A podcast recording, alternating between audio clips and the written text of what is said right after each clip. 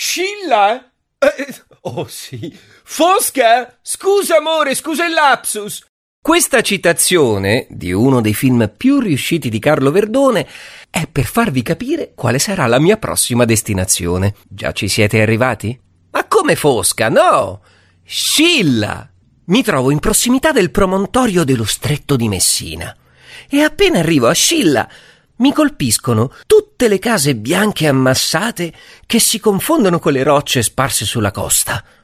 Oggi forse mi sono immerso un po' troppo nella cultura cinematografica e letteraria. Comunque, tornando a noi, voglio dirvi che siccome ormai fa un po' di fresco, io non sto puntando il mare, vado a visitare esattamente la città. Ma prima di farlo, ormai mi sono abituato a documentarmi. E allora, questo nome che oltre al film di Verdone richiama in me una sorta di curiosità, che poi scopro anche essere legata al mito, leggo che Scilla significa letteralmente cagna Beh, a questo punto mi tornerebbe in mente anche un'altra citazione di una serie tv molto famosa. Cagna, cagna, cagna! Ma questo non è un loquis sul cinema. Quindi torniamo al mito. Il primo autore a raccontarci della figura mitologica di Scilla è Omero proprio all'interno dell'Odissea, che un po' ricorda anche questo viaggio. Comunque, Scilla era una bellissima ninfa che di solito faceva il bagno nelle acque intorno agli scogli di Zancle. Durante uno di questi suoi bagni serali incontra Glauco, un dio marino, che si innamora perdutamente di lei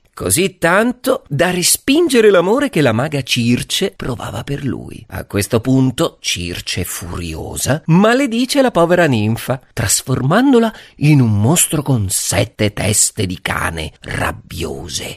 Beh, Scilla, a quel punto, disperata per il suo nuovo aspetto, decise di fuggire e nascondersi in una grotta sotto al promontorio, incominciando a seminare terrore e morte tra tutti i naviganti che le passavano vicino. Beh, dopo questa storia devo dire che l'ironia che avevo all'inizio di questo loquis piano piano mi sta passando. E se mai dovessi incontrare Scilla, spero di avere non sette teste di cane come lei, ma perlomeno sette vite come un gatto per continuare il mio viaggio.